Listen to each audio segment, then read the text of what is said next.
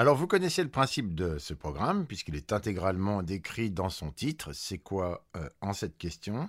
C'est quand même assez simpliste. Alors, si vous êtes prête, Oui, oui, bien sûr. c'est parti. C'est quoi cette question? C'est quoi cette question? Les maisons d'édition.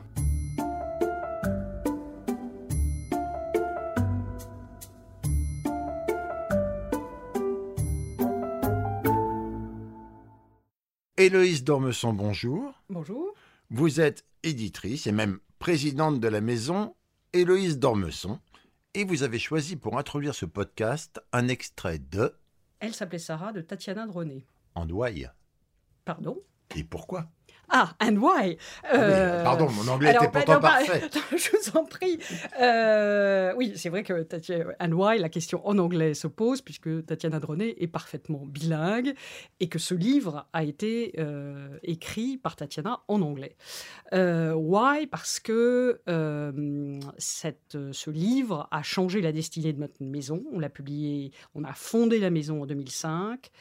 euh, et on a publié, elle s'appelait Sarah en 2007, donc euh, c'était plutôt les premières années, la naissance de la maison, et que ce livre que j'ai tout de suite trouvé excellent, que je, pensais qu'on tenait un joli succès, je prévoyais qu'on parviendrait à vendre les droits étrangers de ce livre. Euh, donc j'avais identifié encore une fois le potentiel du livre, euh, que je trouvais bouleversant. Mais je ne pouvais pas imaginer qu'on allait le vendre dans 42 pays et qu'on en vendrait plus de 11 millions d'exemplaires dans le monde. Quand on vend plus de 11 millions d'exemplaires d'un livre, euh, c'est, enfin, moi je n'imaginais déjà pas vendre un million d'exemplaires euh, de toute l'histoire de la maison. Euh, et avant de créer la maison d'édition, j'avais déjà presque 20 ans d'expérience dans le métier. J'avais jamais publié un livre qui s'était vendu à un million. Donc 11, c'est, juste pharaonique magique, extravagant. Donc il, était impossible de ne pas lancer votre podcast et euh, placer, euh, cette petite séquence sous le signe de ce livre qui a été euh, effectivement absolument déterminant, qui a, bouleversé encore une fois la vie de la maison, mais qui a également euh, je pense, bouleversé la vie de Tatiana Droné, qui est passée d'un auteur publié, estimé, à un auteur à la réputation internationale, et en particulier aux Pays-Bas, où Tatiana Droné euh, ne peut pas se déplacer sans des lunettes noires et un, et un bonnet pour cacher sa chevelure poivre et sexe, comme elle dit. Tatiana de Ronet, elle s'appelait Sarah, 2006. Première phrase. La fillette fut la première à entendre le coup puissant contre la porte.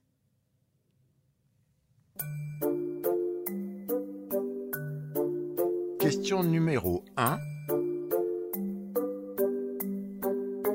Héloïse Dormesson, c'est quoi une maison d'édition?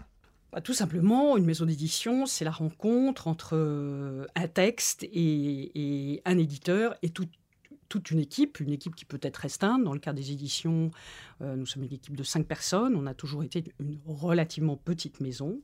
On, a coutume de dire la devise de la maison, c'est une petite qui a tout d'une grande. Euh, ce- c'est encore une fois la rencontre d'un titre et d'un auteur avec un éditeur.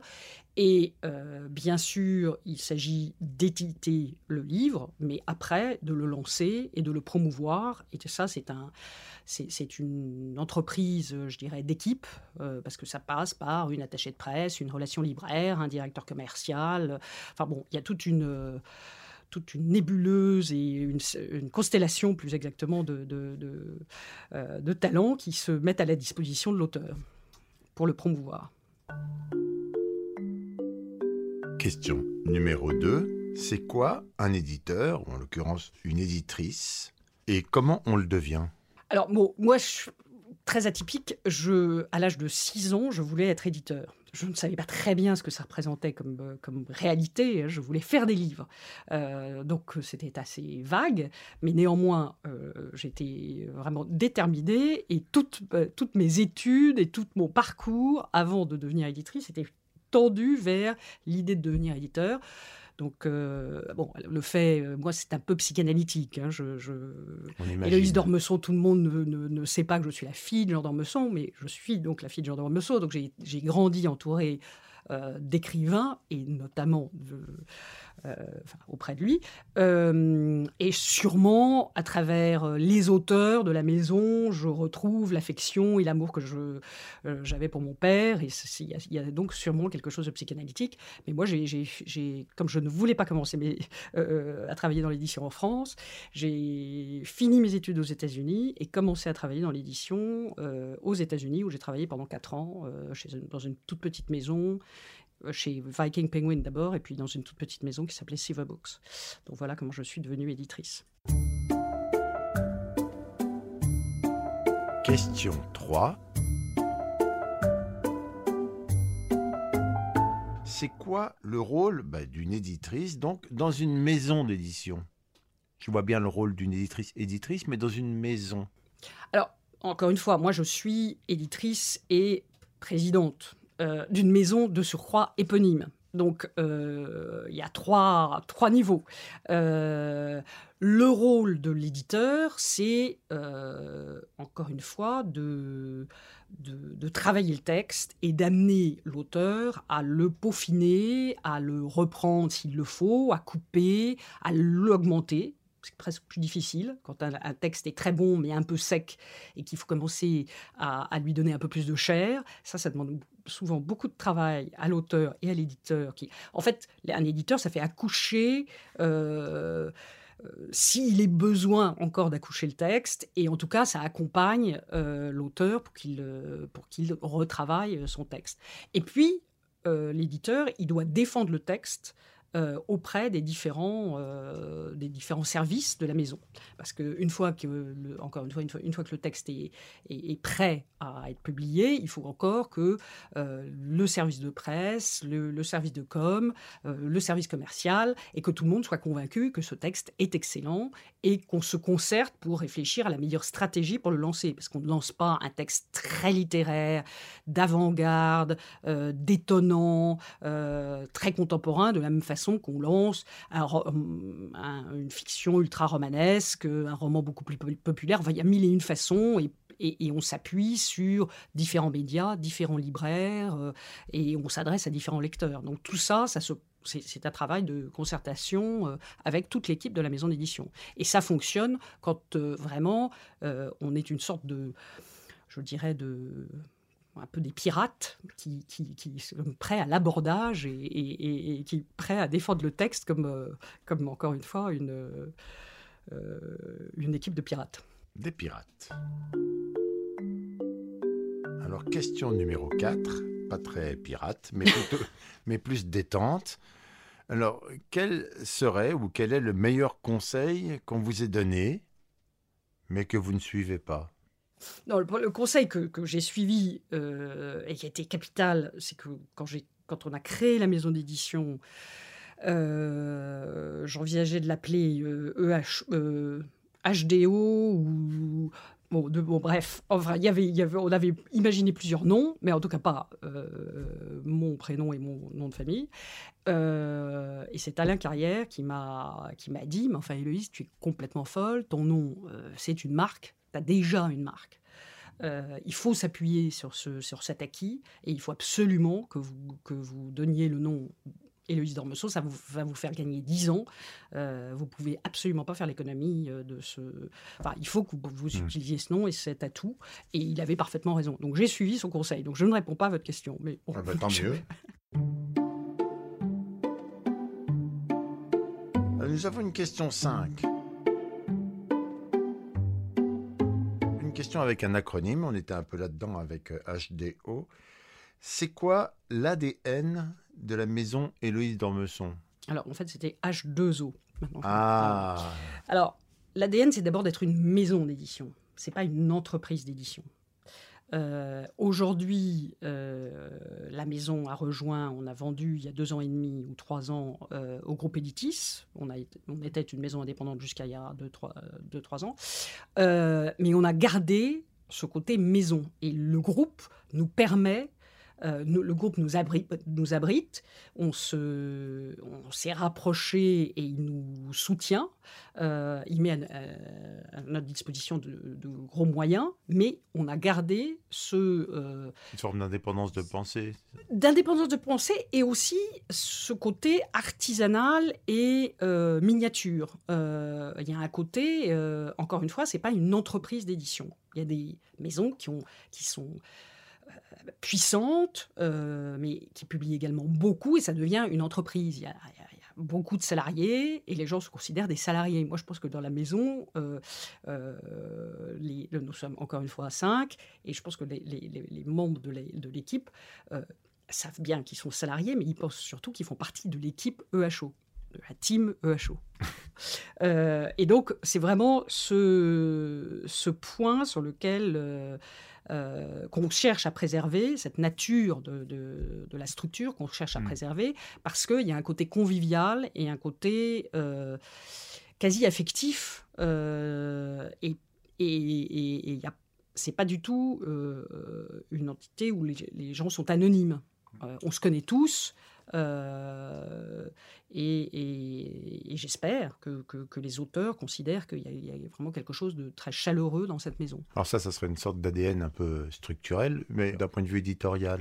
Alors, d'un point de vue éditorial, en fait, on est une maison généraliste. On publie à la fois de la fiction, moins de non-fiction, mais on en publie quand même, et on publie de la fiction française et de la fiction étrangère. Donc, euh, on a fait le choix du généralisme, ce qui n'est pas, ce qui n'était pas un choix, qui est un choix osé, parce que c'est plus facile de spécialiser d'une certaine façon.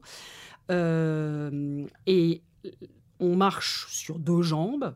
Euh, la première est une, euh, des publications de romanesques de qualité, de romanesques élégants, raffinés, avec des auteurs comme Sylvie Hiver, comme Céline Spirer, comme Tatiana Dronet. Et par ailleurs, des textes beaucoup plus contemporains, euh, beaucoup plus euh, détonnants, encore une fois, euh, beaucoup plus enfin, qui, qui jouent aussi sur, les- de- sur les structures et qui sont des constructions peut-être un petit peu plus, un peu plus avant-garde, euh, et, avec des auteurs comme Émilie Turquem, comme euh, Ma- Manon Fargeton, comme euh, Frédéric Poussard, qui sont notamment des auteurs que nous publierons à la rentrée euh, 2021. Les femmes sont au centre de, de cette histoire? Pas nécessairement. je viens Non, je dirais qu'on que a des noms d'auteurs femmes. Euh, Frédéric, À Pouss- part Frédéric, Frédéric, oui, Frédéric oui. Ploussard. Alors effectivement, dans le romanesque de qualité, enfin dans les auteurs qui ont que, si on a publié, on a des auteurs étrangers, euh, Pierre Jarawan qui a écrit un très beau roman sur le Liban qui s'appelle Tant qu'il y aura des cèdres. Euh, et qui est un- encore une fois qui est, vraiment moi j'aime beaucoup les, textes et je pense que c'est l'une des, des lignes forces de la maison c'est des textes où le fond et la forme euh, se rejoignent, donc avec une écriture encore une fois élégante et une histoire euh, très romanesque et, et un scénario fort. Mais en parallèle de ça, on publie aussi des textes qui sont plus novateurs, plus, plus déconstruits, plus, plus surprenants. D'accord. Je m'intéressais simplement à savoir s'il y avait une forme de féminisme ou de- Euh, dans, a- vos, dans vos choix il, y a eu- il littéraires. peut y avoir une forme de féminisme, mais pas dans les, pas dans les lignes. Enfin, je dirais que non. y a- on a, on- je pense qu'on a une. C'est pas délibéré, euh, enfin, ou dis- disons que c'est pas euh, forcé, mais je pense qu'il y a une réelle parité entre nos publications. Et, mais il arrive qu'il y ait une des, des- des périodes où on publie beaucoup plus d'hommes, et puis après, on va publier beaucoup plus de femmes. Mais par exemple, la rentrée littéraire cette année, quatre auteurs, deux femmes, deux hommes. Nous en parlerons une autre fois. Nous passons à la question 6. Une question qui est curieuse, qui est curieuse de savoir le livre, ou quel est le livre, si on parle français, que vous êtes la plus fière d'avoir publié chez Héloïse Dormesson. Et quel est celui que vous aimeriez vraiment, mais alors vraiment publier toujours? Dans la maison Héloïse Dormesson J'ai connu une expérience qui est là encore assez atypique et qui a été absolument euh, bénie. Euh, C'était de publier mon père. Parce que je n'ai pas créé cette maison d'édition pour le publier. C'est-à-dire qu'au départ, je pensais même ne jamais le publier. Euh, et lui ne pensait pas me confier un livre. Et la boutade, c'était de dire si la maison ne marche pas, je te donnerai un livre parce que euh, pour t'aider. Euh, et peut-être que si elle marche très bien, euh, finalement, on se dira que après tout, ça serait bête de se, priver. Et c'est heureusement ce qui s'est produit. et on a commencé par publier un recueil de chroniques. Donc c'était des textes qui étaient déjà parus. on s'est dit qu'on risquait pas grand-chose. Et surtout, ni lui ni moi ne s'attendions à ce que ça si, je, doutais qu'on en vendrait peut-être 10 000 ou peut-être 15 000 exemplaires, mais on en a vendu près de 100 000, et ça, c'était pas du tout, du tout euh, prévu. Euh, et, ça a été, euh, enfin, et à partir de là, on a, j'ai, publié quatre ou cinq livres de lui, cinq livres de lui, non, peut-être plus parce qu'avec les livres posthumes, mais enfin, de son vivant, j'ai publié voilà, cinq livres de lui. Euh, et ça a été euh, une expérience euh, extraordinaire. Extraordinaire parce que, parce que ça, a encore, ça nous a encore rapprochés et on a connu, en plus de l'affection et de la complicité, une complicité professionnelle qui a. Bon, ça c'était, ça, c'était magique. Mais bon, c'est très. Enfin, ça n'a, c'est, c'est pas forcément mes livres préférés, mais ça a été des moments effectivement assez uniques dans ma vie d'éditrice. Eh bien, nous en arrivons à la septième et dernière question. C'est quoi la question que j'aurais dû vous poser, Héloïse? Non, je pourrais juste vous ajouter que, évidemment, pour un éditeur, la satisfaction, c'est que le livre soit couronné de succès, mais on peut aussi euh, considérer que le succès, euh, il se manifeste pas simplement par le nombre d'exemplaires vendus en librairie.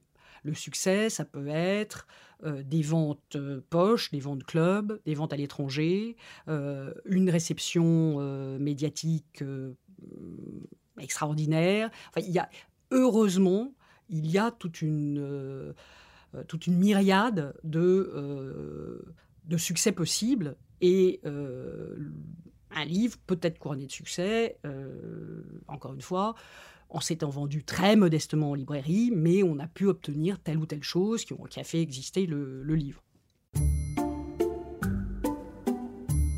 Eh bien, Héloïse Dormesson, voilà, c'est fini. Et il ne nous reste qu'à écouter ensemble l'extrait que vous avez choisi pour conclure ce podcast, ce podcast pardon, qui est une année folle de Sylvie Hiver. En ouaille euh, parce que ça me permettait, parce que d'abord, je trouve cet extrait particulièrement euh, savoureux, euh, que c'est une des chutes dont je me souvenais et qui m'avait qui m'avait marqué, qui me trouve que je trouve assez oui, frappante, euh, et que par ailleurs, ça me permettait de présenter Sylvie Hiver, euh, qui est un de nos auteurs, euh, un de nos auteurs phares de la rentrée littéraire 2021. Sylvie Hiver, Une année folle 2019. Dernière phrase.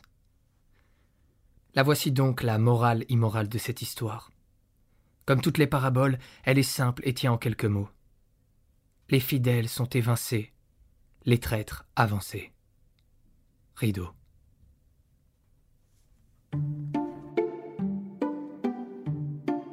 Héloïse Dormesson, merci.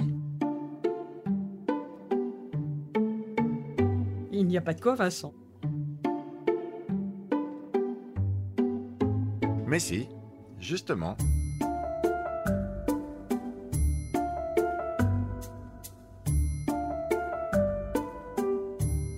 C'est quoi cette question question?